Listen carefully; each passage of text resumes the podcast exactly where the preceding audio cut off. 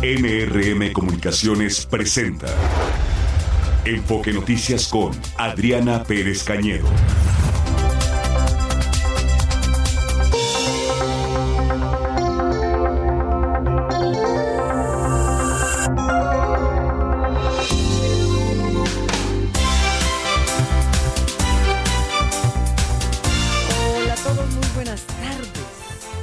Este jueves 18 de enero, hoy concluyen las precampañas en el marco del proceso electoral federal 2023-2024.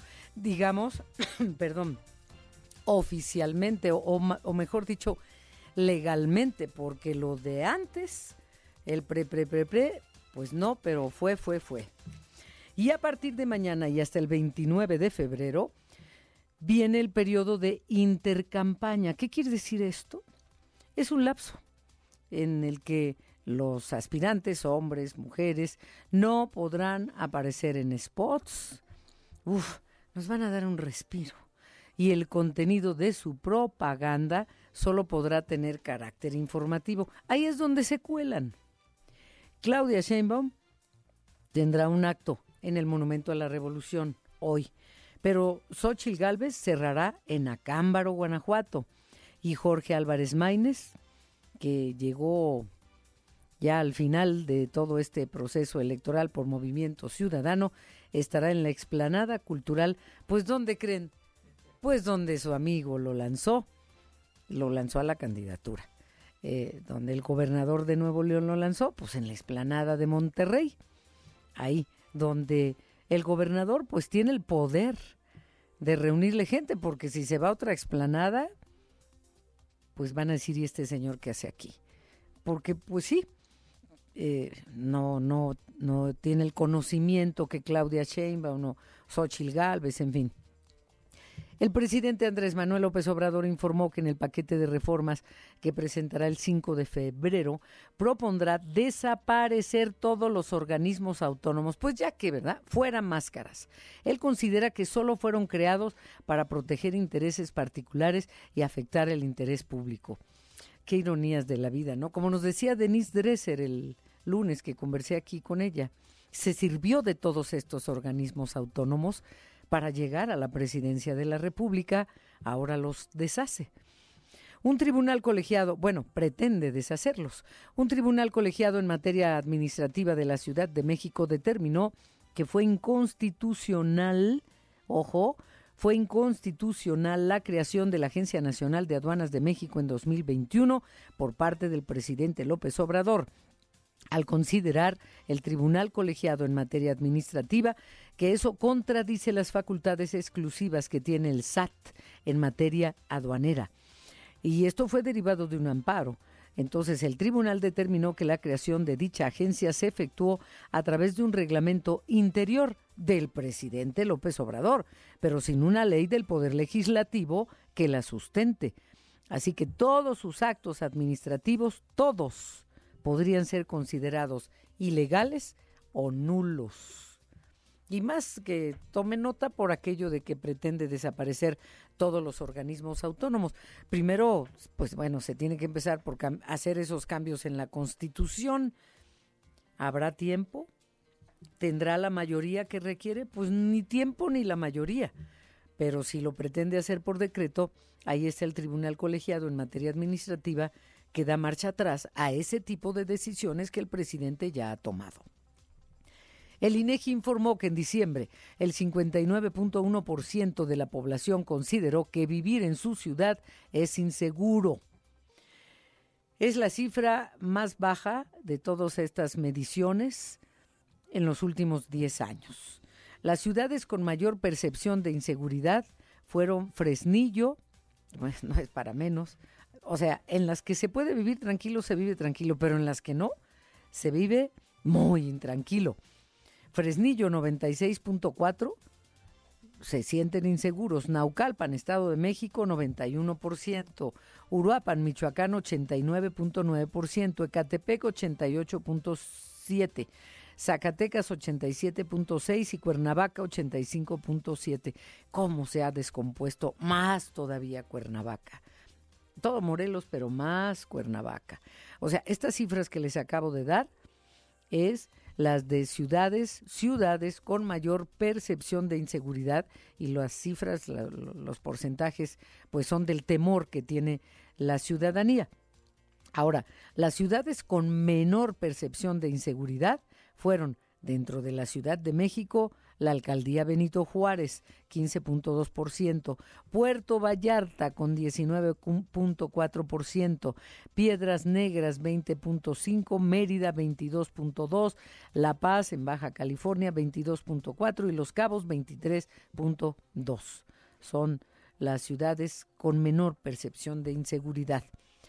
La Secretaría de Infraestructura, Comunicaciones y Transportes dio a conocer que el plan carretero del sexenio, que contempla 551 obras, con una inversión superior a los 226 mil millones de pesos, lleva un avance general del 83%. Estamos por hacer contacto con el secretario de Infraestructura, Comunicaciones y Transportes, el licenciado Jorge Nuño Lara.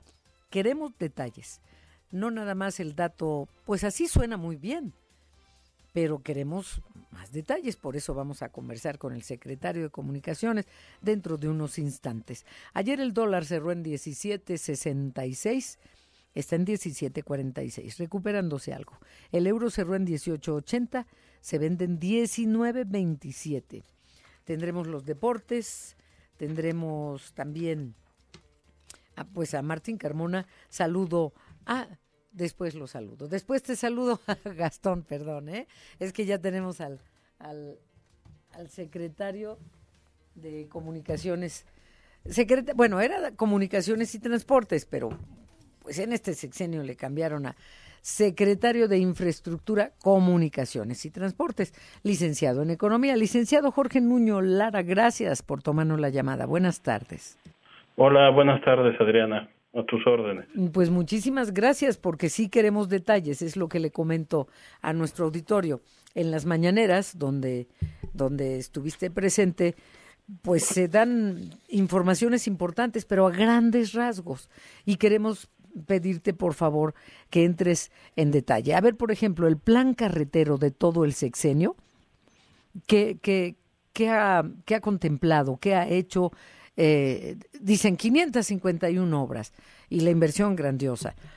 Pero si nos puedes desmenuzar esto un poco, en qué puntos del país, en qué porcentaje se encuentran en tal o cual lugar, cuánto se ha gastado, cuánto queda, esos numeritos que parece que nada tienen que ver, pero que nos dan mucha información de la efectividad que se está realizando en este rubro específicamente, por favor. Con mucho gusto, Adriana. Pues mira, el, para poder ordenar el programa lo dividimos en cuatro rubros del caminos de mano de obra, que son recursos que le damos directamente a las localidades para que puedan hacer su camino. Este programa está en 10 entidades federativas. Empezó en Oaxaca, en donde ha tenido el, un éxito importante, pues prácticamente eh, más de la mitad de, los kilómetros que tenemos programados, que son 4.100 kilómetros, están ahí en Oaxaca, o sea, mm. casi 3.000 kilómetros están ahí. ¿Por qué ahí? Pues precisamente pues porque no había local, no había un camino que llegara a las cabeceras municipales y este, el presidente se comprometió a tener un que cada cabecera municipal tuviera un camino pavimentado. Exacto, me acuerdo. Eh, ¿a, ¿a, quién se le entrega ese dinero? ¿Y, qué seguimiento se le da de que efectivamente se les entregue en efectivo? ¿Cómo se maneja esta gran cantidad de dinero? Bueno, este, este dinero se, primero se hace una, una reunión con las autoridades administrativas y forman un comité de camino.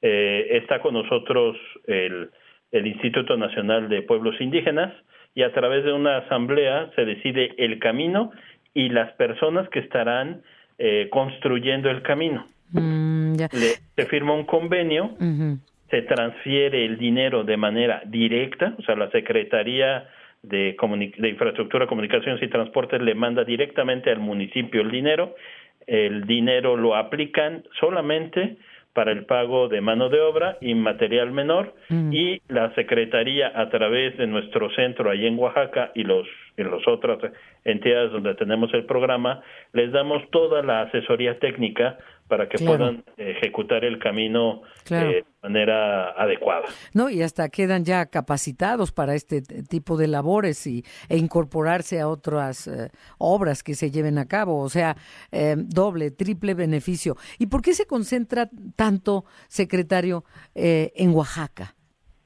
Pues mira, yo creo que hay una gran necesidad de conectividad en Oaxaca o sea, las, las localidades estaban muy, muy aisladas y comenzaban muchas de ellas a hacer hasta 10 horas desde donde estaban a la capital de Oaxaca. ¿no? Entonces, ese era un gran costo pues para cada pues para cada uno de estos habitantes, ¿no? Entonces, estos lo que sí tenían camino, pero estaba en muy malas condiciones.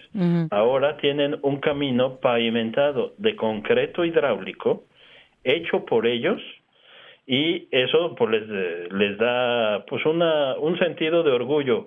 Yo creo que una de las cosas que más satisfacción me ha dado es, es eh, cuando voy a, a ver los caminos o inauguramos uno, la satisfacción que tienen ellos de haber concluido una tarea que les habían dicho que no iban a poder realizar. Sí, entonces, bueno, todo este trabajo de lo que va de la administración del presidente López Obrador, eh, eh, vi que se divide en cuatro rubros. Este es uno, el programa de caminos de mano de obra que interconecta eh, localmente a los habitantes, ¿no? y a los pueblos indígenas. Pero hay otro, el programa de construcción y modernización de carreteras federales. construcción, sabemos que faltan carreteras. Modernización, ¿a qué se refieren? Porque pues bueno, yo viajo por carretera a diferentes puntos del país en, el centro y pues yo veo igual todo, pero no sé en qué puntos eh, se refiere esta, esta este programa de construcción y modernización. Eh, es muy muy sencillo de entender. Eh, es cuando hablamos de una construcción es una carretera nueva. Un ejemplo de ella es la, la carretera de la que va a, a, a la Chuapas o Cozocuautla. Pues fue una ruta totalmente nueva mm. que evita las, lo que le decían las curvas de raudales. ¿Y cuántos kilómetros? Esa tiene poco más de 10 kilómetros, pero te está ahorrando más de una hora de viaje. ¿Y en lo de modernización de carreteras, a qué se refiere la modernización? La modernización es cuando ya tienes una, una carretera y la vas a ampliar para ah. hacerla un poco más, más ancha. Generalmente los carriles son de 350, entonces teníamos dos carriles de 350, o sea, 7 metros, y la, la ampliamos, pues para, entre más amplio esté, genera esta percepción de seguridad y también este, le permite hacer rebases más seguros, lo cual incrementa la velocidad eh, y también eh, permite viajar de forma más cómoda. Secretario, estoy conversando con el secretario Jorge Nuño Lara, secretario de Infraestructura, Comunicaciones y Transportes. Ya que hablas, eh, bueno, te hablo de tú porque empezaste a hablarme de tú, pero si no quieres, pues te, hablo de usted. Por favor, Adriana. Al contrario, gracias por la confianza. Ya que hablas de rebases con seguridad, la carretera a Querétaro es una de las más mortales y peligrosas para transitar. No estoy hablando de la seguridad y los asaltos a transportistas. Estamos hablando de la infraestructura. Es eh, bueno, pero esa carretera Querétaro, no sé, yo tengo toda la vida viendo que está siempre en reparación, que dejan maquinaria tirada por ahí. Este e, e, es, es un es un volado pretender cruzar esa carretera y llegar con vida. Eh, ¿Qué hay de esa carretera México-Querétaro tan, tan transitada, tan útil también para la movilidad de, conexión a, a, muchos puntos del país con la Ciudad de México? Por favor, ese punto es bien importante para millones. Claro que sí, Adriana. Bueno, ha sido una de las preocupaciones de la Secretaría de la Autopista México-Querétaro efectivamente tiene unas condiciones importantes de en donde se están mezclando pues automóviles de carga con automóviles eh, ligeros. Esa mezcla genera ciertas condiciones de riesgo. Eh, el principal, la principal causa de los accidentes eh, ha sido la alta velocidad, sobre todo de los vehículos eh, pesados y también ligeros. Generalmente ha sido esa la, la, la causa. Pero ¿sabes por qué, secretario? Perdón que te interrumpa, pero esa inseguridad también tiene mucho que ver con la irresponsabilidad de los transportistas, de las empresas y los mismos transportistas, de tener a gente sin la capacitación adecuada para manejar toneladas por las carreteras o de explotarlos y tenerse que drogar para, para pasarse horas en los caminos y, y ocurren tragedias. Ya el tema también de los caminos, camiones de doble remolque es una historia muy añeja que lamentablemente parece que tampoco en esta administración se pudo arreglar el tema. Pero, pero este, pero la falta de capacitación tiene mucho que ver, secretario Nuño Lara. Eh, yo creo que tienes toda la razón, Adriana, y por eso hemos estado hablando con las diferentes cámaras, ¿no? La Canacar, la Canapat, AMPAT, ¿no? Este, y eh, hemos llegado al acuerdo en el que ellos están comprometidos a, que sus operarios estén en las mejores condiciones. Y nosotros también estamos imponiendo condiciones para los exámenes médicos pues un poco más estrictas, ¿no? de tal forma que podamos eh, tener pues operarios que estén en buenas condiciones de salud. Y capacitados, secretario. Pues, también capacitados, pero, mm, también tiene que ver con un, un tema importante de salud y además de infraestructura necesaria que, que se ha venido postergando. Por ejemplo, tener paradores seguros. Ahora tenemos un programa que, que difícilmente lo vamos a poder terminar en esta administración, pero queremos construir paradores seguros en ubicaciones donde se necesitan, pues para que los operarios puedan descansar este, tomarte un baño, comer, ¿no? eh, Y este, adicionalmente reforzar toda la parte de medicina preventiva en el transporte. Sí, sí, sí, sí, porque son muchas las tragedias que, que ocurren con regularidad en nuestras carreteras. Es un trabajo conjunto, ustedes con rigor también, porque sanciones importantes, etcétera. Estamos hablando de, las, de la seguridad de millones de mexicanos que nos movemos en carreteras. A ver, secretario, no sé si quieras agregar algo más, pero quisiera pasar a la pregunta de cuánto se ha invertido cuánto falta y será posible concluir lo planeado en esta administración y del dinero, cómo, cómo quedamos, pues. Eh, la inversión de todo el programa son 226 mil millones de pesos. Es aproximadamente 1.3% del PIB. Eh, llevamos prácticamente el 80% de esos este, de esos 226 mil millones de pesos y lo que resta lo vamos a ejecutar antes de agosto de este año. Ya nos faltan, sí nos faltan cosas importantes, pero tenemos un programa que nos dice que sí vamos en la ruta. ¿Qué, qué nos falta de cosas importantes? Por ejemplo, el puente Nichucté en, Cancún, mm. el, el, tramo de Real del Monte a Entronque Huasca en la carretera eh, Pachuca-Huejutla, que por cierto, ese iba a ser un tramo de cuota y lo hicimos libre de peaje y no solamente lo hicimos libre de peaje, sino que es el costo de ese proyecto era el doble de lo que nos está costando ahorita. Son cinco mil millones de pesos. Y eso fue gracias a un eh, a un eh, una optimización que hicimos en el proyecto ejecutivo y de que además estamos utilizando herramientas que, le, que son eh, de maquetas electrónicas, le decimos PIM, ¿no? que nos permiten pues eh, adecuar el, el alcance y ajustar los tiempos y los costos pues a lo que se necesita. Pues suena muy interesante todo lo que se ha logrado, pero sí se alcanzará lo que falta en los meses siguientes. Este, sí, Adriana, incluso estamos poniendo en operación ahorita eh, dos, dos proyectos importantes, Acayuca en la Ventosa, que es el que va a conectar los dos puertos, Salina Cruz y Coatzacoalcos, estará lista en abril, y el 4 de febrero este, se inaugurará una carretera muy, muy esperada, que es la de Oaxaca a Puerto Escondido, que en lugar de hacer seis horas por la libre, ahora vas a poder hacer en esta autopista dos horas y media desde Oaxaca a Puerto Escondido. Fíjate, secretario, te agradecemos mucho. Mm, ya yo me quedaría platicando más tiempo contigo, pero sé que tienes otros compromisos y te agradezco que nos tomes la llamada. Todo esto que nos acabas de decir es importante que lo sepa la ciudadanía. Pero pues bueno, qué bueno que hoy se pudo y ojalá que al final de esta administración eh, podamos volver a conversar porque en las mañaneras pues todo queda como muy vago, difuso, sin la claridad de lo que ahora nos has expuesto.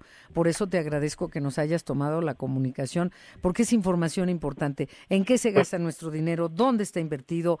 ¿Qué es lo que se ha hecho? Todo esto es importante para el auditorio.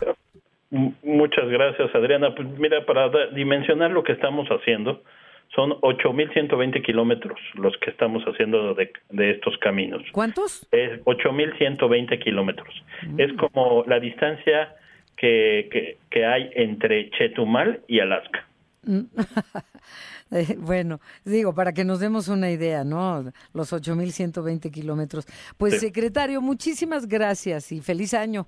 Adriana, cuando, cuando sea necesario. Incluso te propongo, el presidente le propuse que hiciéramos otro, otra exposición de los otros proyectos que tenemos y cuando tengamos esta, esta exposición en su conferencia de prensa, volvemos a platicar y este, te expongo algunos otros temas de, de avances tanto en ferrocarriles como en aeropuertos que mm, Muy requete bien, no se diga más. Entonces, antes de que acabe esta administración, secretario, gracias y buenas tardes. Gracias, Adriana. Hasta luego, buenas tardes. Hasta luego, el licenciado Jorge Nuño Lara, secretario de Infraestructura, Comunicaciones y Transportes. Vamos a una pausa, tenemos entrevistas. Hoy es día de Socorro Díaz al pie del tiempo. Eh, vamos a, tener más eh, información y, bueno, a ustedes a ustedes aquí en enfoquenoticias.com.mx y, y mi X, precisamente Adriana Pérez Canedo. Vamos a la pausa.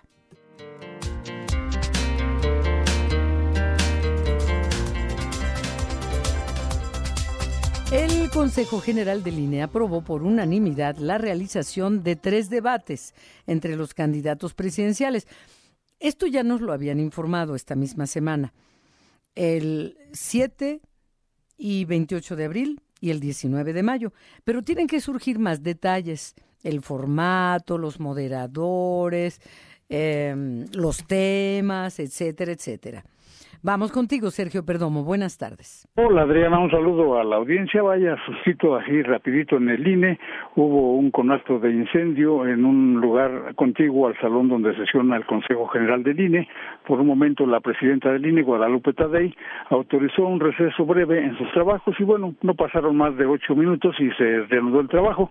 Hace un par de días les informé, ya se aprobó en comisiones este proyecto que hoy entró al Pleno y ya se aprobó que haya tres debates a la presidencia de la República, pero desde luego se hacen obligatorios, aunque re, puede revisar Adrián el artículo 218 en su primera línea, dice que el INE debe organizar y emitir reglas para hacer obligatorios dos debates. Hoy se aprobó que sean tres, sin embargo la votación fue cinco, muy dividida, porque pues algunos consejeros, entre ellos Arturo Castillo, decían pues la ley dice que solamente deben ser obligatorios dos debates, pero bueno, van a ser tres debates obligatorios. Vamos a escuchar lo que dice el representante del Víctor Hugo Sondón, y enseguida le responde Sergio Gutiérrez Luna de Morena, porque el PAN está proponiendo que ahora pues sean seis debates y no solamente tres, y entonces pues Morena le dijo, ¿para qué tanto debate? Escuchemos en que todos los partidos políticos suscribiéramos un acuerdo en el cual fueran seis debates, no tres, los obligatorios para que las candidatas y el candidato puedan postular de manera abierta sus propuestas y la ciudadanía pueda conocerlas de mejor manera. Es cuatro y gracias por su respuesta. Está usted eh, vía Zoom y por eso no pudo percibir la reacción que hubo aquí en la sala del INE, pero fue de risa unánime. Todos eh, de alguna manera vieron lo que usted propone como una ocurrencia. Nosotros estamos en la idea de generar este debate democrático, no de venir a cumplir caprichos, ocurrencias o atender a las circunstancias que nosotros entendemos se derivan, bueno, pues de que la condición de su candidata está en el fondo, en el fondo, en el fondo de las encuestas.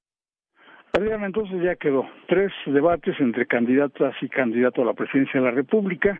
El primero en el INE, en las oficinas centrales. El segundo, Estudios Churubusco. Y el tercero en el Centro Cultural Universitario Tlatelolco. En este debate, bueno, pues Morena dio a conocer que hay que cuidar el recurso, el dinero. Y entonces revelaron que en el año 2018, dos conductores, dos moderadores del debate, pues se llevaron más de 218 mil pesos por solamente dos en total, les dijeron, ganaron 243.356 pesos por dos horas. No me digas, y mira, cuando yo moderé el debate, el único en el que fue López Obrador cuando perdió frente a Calderón, a mí no me pagaron nada. o sea, ahora estos conductores son dos, les pagaron 243.356 pesos, casi un cuarto de millón de pesos a cada uno. Ándale, mira, me la perdí. Le fue bien a Susana Uresti, nuestra amiga, y a Sergio Sarmiento así de que a ellos les fue muy bien. pues qué bueno, porque te digo, no sé, eran otros tiempos, fue, fue en la elección anterior precisamente. Pero bueno, ¿y qué crees, quién crees que regresó ya como el representante del PRE, del PRD al INE? Ya está en la herradura de la democracia en la sesión de ahorita, Guadalupe Acosta Naranjo. No me digas. Él nos decía que representaba una organización civil y nos invitó a ir a la marcha para la marcha rosa. sí, sí, sí, aquí lo entrevisto. Y ahora pues ya es el representante del PRD ante el INE, o sea, ya... Qué bueno, es un hombre con mucha experiencia pero no pueden estar en la sociedad civil y luego representantes de partidos que nos digan mm. claramente que son representantes de partidos, porque entonces decían que el PRD no estaba en esa marcha y ahora resulta que sí, porque ya Guadalupe Acosta Naranjo está en la herradura de la democracia en la sede del INE representando al PRD. ¿Es cuánto, Adriana? Gracias, Sergio. Buenas tardes. Buenas tardes. Andrea Rocha Ramírez está con nosotros en el teléfono, es abogada de personas con cáncer ya saben que el presidente López Obrador niega que exista desabasto en la megafarmacia. Hay cientos de testimonios de personas que no consiguen que se les surtan algún medicamento.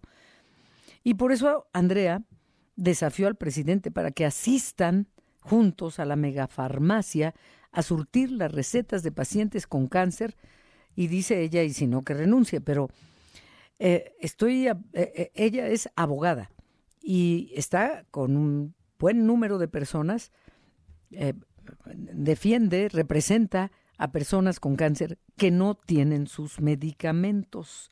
Andrea Rocha Ramírez, buenas tardes, ¿cómo estás? Hola Adriana, buenas tardes y un saludo a todos los que nos están escuchando el día de hoy. Mm, gracias por tomarnos la llamada porque estás denunciando desabasto de medicamentos en México eh, no solamente para personas con cáncer, sino otros padecimientos, diabetes, VIH, etcétera. Tú representas a los padres de niños con cáncer y a otras personas que no necesariamente padres de niños con cáncer. O sea, estamos hablando de cuántas personas representas tú que no tienen sus medicamentos. Mira, Adriana, nosotros hemos apoyado en el país a 400 personas.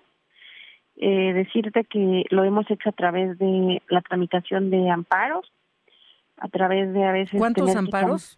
Tenemos 350 amparos y los otros 50 los logramos a través de un convenio que se logró con el IMSS después de estar ocho horas mm. manifestándonos en el aeropuerto, ¿no? Que qué lamentable que para garantizar un derecho humano a la salud uno tenga que estar, de hecho, eh, mil horas este ahí en el rayo del sol. Digo, una de las pacientes hasta se puso mal. Claro, y ya no digas estar al rayo del sol, que un mexicano tenga que contratar a un abogado para, para a ver si consigue el medicamento al que tiene derecho y que tanto le han prometido y que no es cierto. Así es, es muy lamentable decirte que todo el apoyo que hemos dado a lo largo de estos cinco años lo hemos hecho de manera gratuita para las pacientes, para los padres de las niñas, de los niños. Y, y, pues bueno, digo algo que, que te voy a decir, desde que el presidente inauguró la megafarmacia, eh, nos dimos a la tarea con receta en mano de hecho, teníamos la primera receta sin surtir el 2 de enero de la señora Irma. Ella marcó a la megafarmacia el día 5 para solicitar su exemestano, es un medicamento que vale cuatro mil pesos en el mercado. Decirte que le dijeron que apenas lo iban a arrastrar y que si les regresaba la llamada eh, en tres horas, ella volvió a marcar le dijeron que el medicamento eh, lo seguían rastreando para ver qué clínica lo tenía, que si por favorcito marcaba el siguiente día. Ella volvió a marcar el siguiente día y le dijeron que el medicamento todavía no estaba. volvió a marcar al siguiente día y todavía no estaba. El día lunes yo marqué ya personalmente y me dijeron que todavía no estaba, pero ya para el lunes ya estábamos hablando de cinco días. O sea, la promesa de las 48 horas es una ocurrencia más del presidente.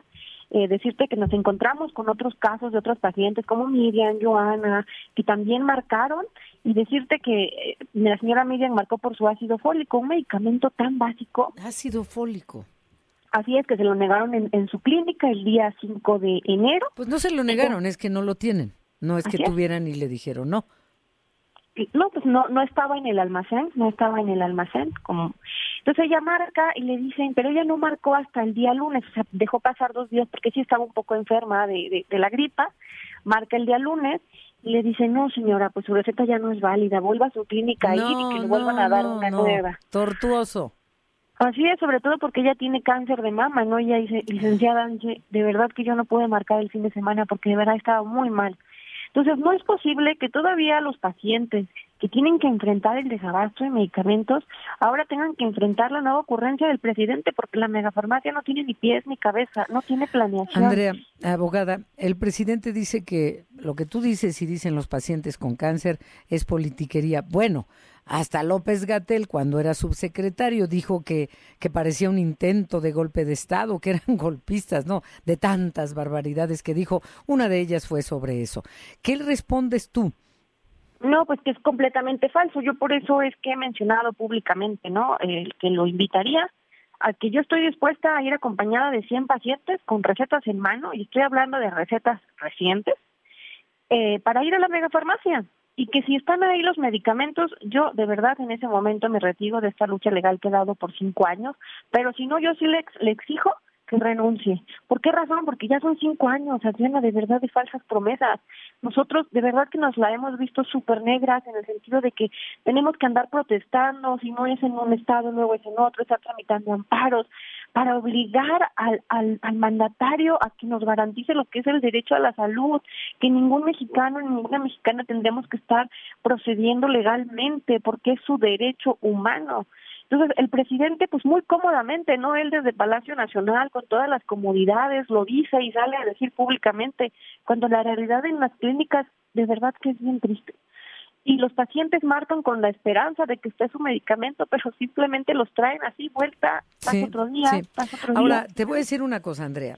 Tú estás... Eh, em, pues retando o invitando eh, al presidente López Obrador. Vamos juntos a la megafarmacia. Tengo aquí cientos, cientos de recetas y pacientes, recetas que no han sido surtidas.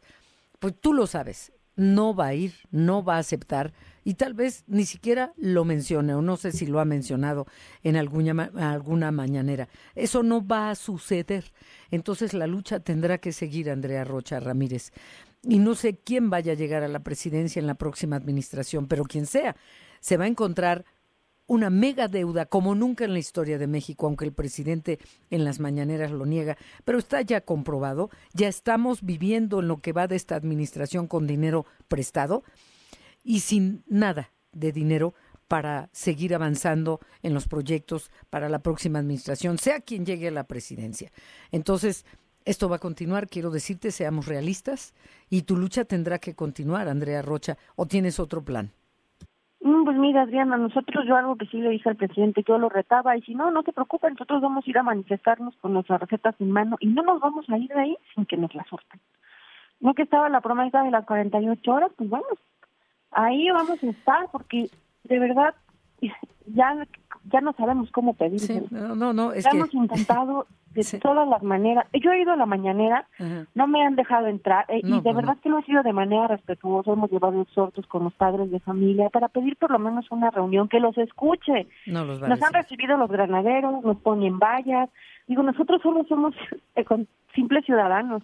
La verdad es que nosotros eh, lo hemos hecho ya de, mil maneras, pero bueno, a veces el, presidente, pues me queda claro que, que, que no hace oídos sordos, por eso es que nosotros eh, pues lo, lo, lo, vaya, lo invitamos a que, a que vaya y que a ver si, tiene palabra en el sentido de que él dice que ahí están, pues bueno, vamos con los pacientes. Pues no, eso no va, no va a ocurrir y la lucha tendrá que continuar, Andrea Rocha Ramírez. Te queríamos escuchar porque sí es importante, así como millones escuchan la mañanera, pues eh, algunos miles escuchan este y otros espacios donde tú tienes el micrófono abierto, porque en la mañanera ya sabemos que no será posible.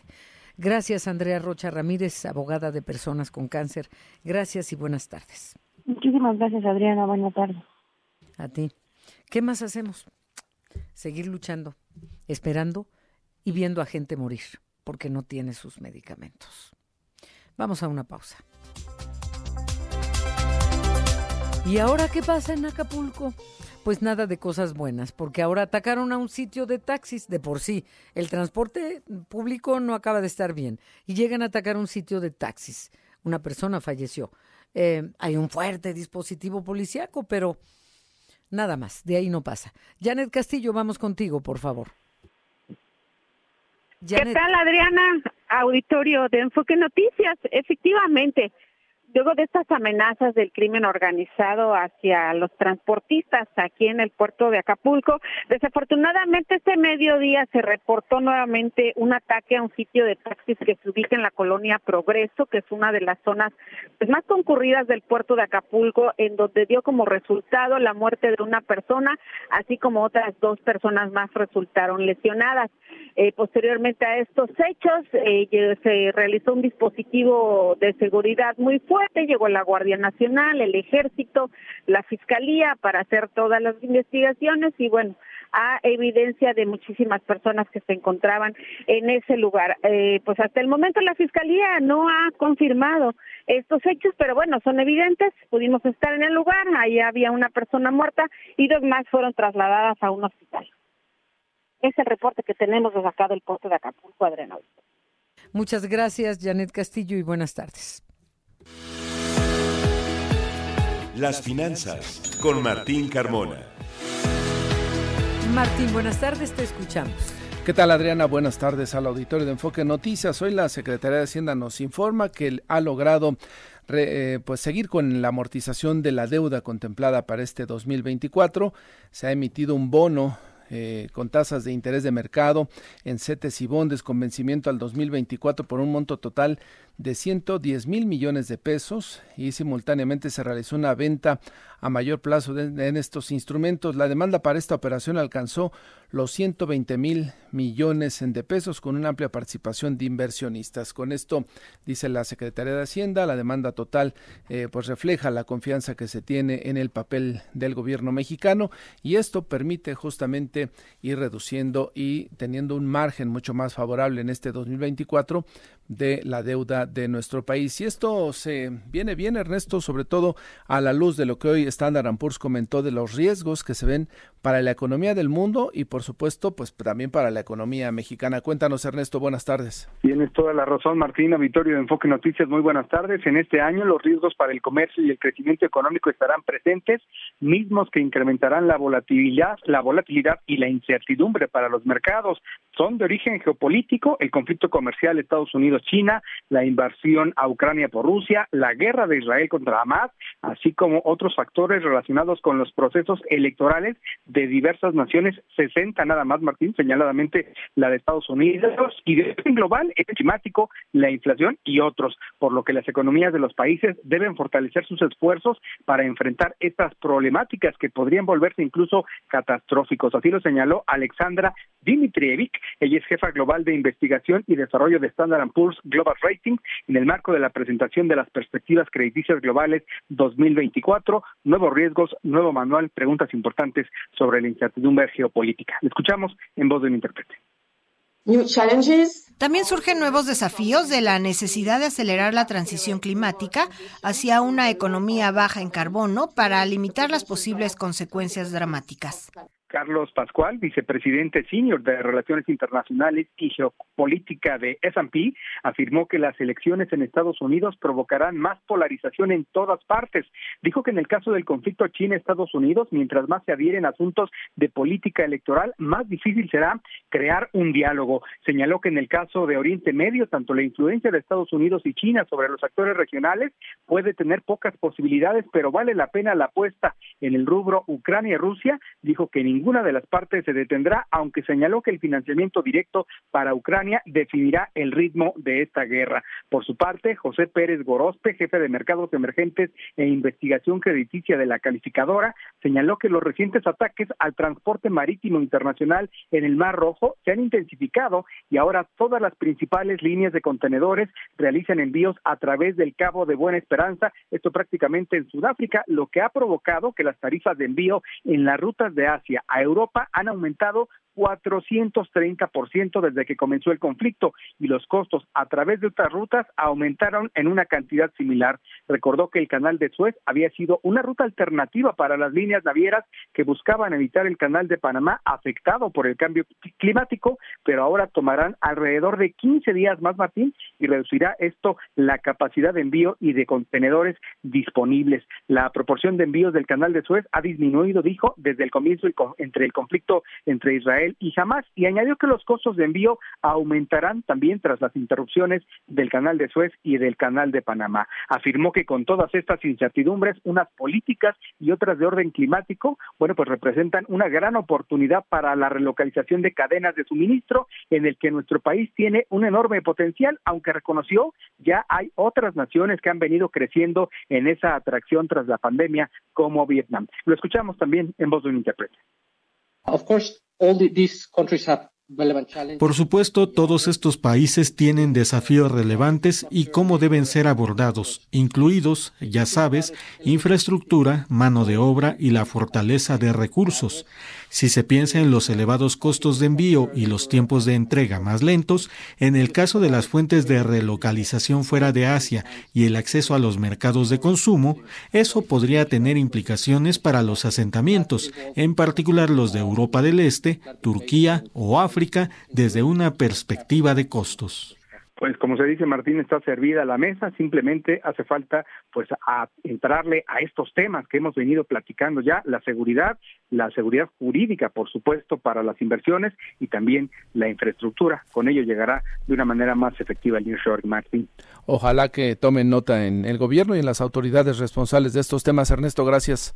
Buenas tardes. Buenas tardes, Adrián. El precio del dólar estable, 17.20 en operaciones al mayoreo, 17.70 al dólar en bancos y casas de cambio. La Bolsa Mexicana de Valores al momento está perdiendo 0.04%. La información. Muchas gracias y buenas tardes y hasta mañana que te escuchamos a las 6. Estaremos, Adriana. Gracias y buenas tardes. Buenas tardes. Una pausa.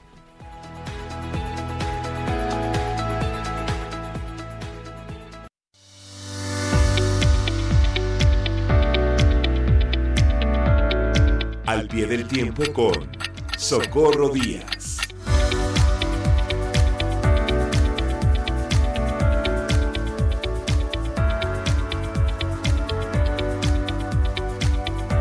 Querida Socorro Díaz, buenas tardes. Pérez Cañedo, qué gusto irte aquí en Enfoque y al pie del tiempo. Adelante.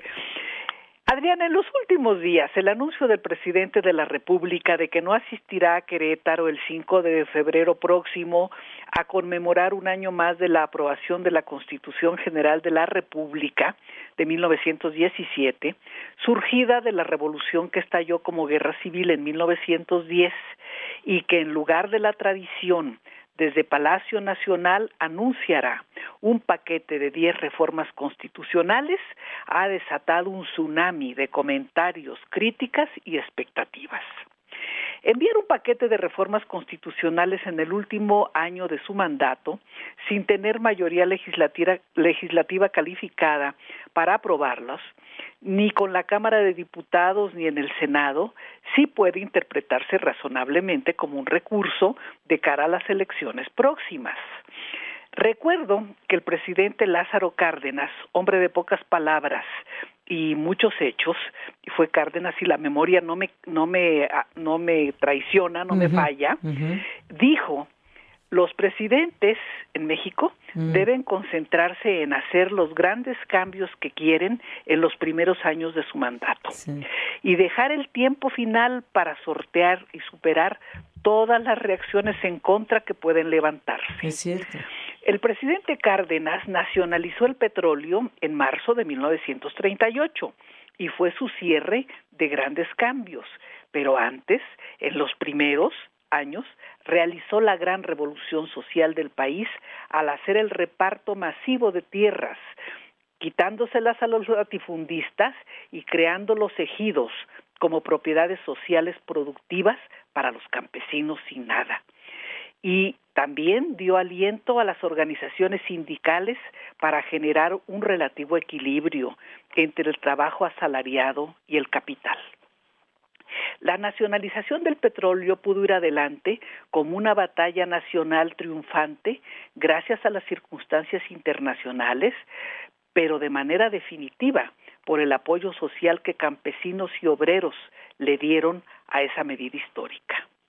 Lo recuerdo para advertir que más que buscar con éxito durante su mandato cambios constitucionales, se está promoviendo en general un debate entretenido y distractor en el ámbito electoral. Y vamos a ver cómo resulta eso.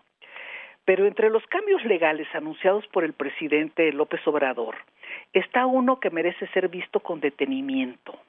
A mí, el tema del cambio al sistema de pensiones en el país me parece relevante, no solo por la búsqueda de votos, sino también porque es necesario.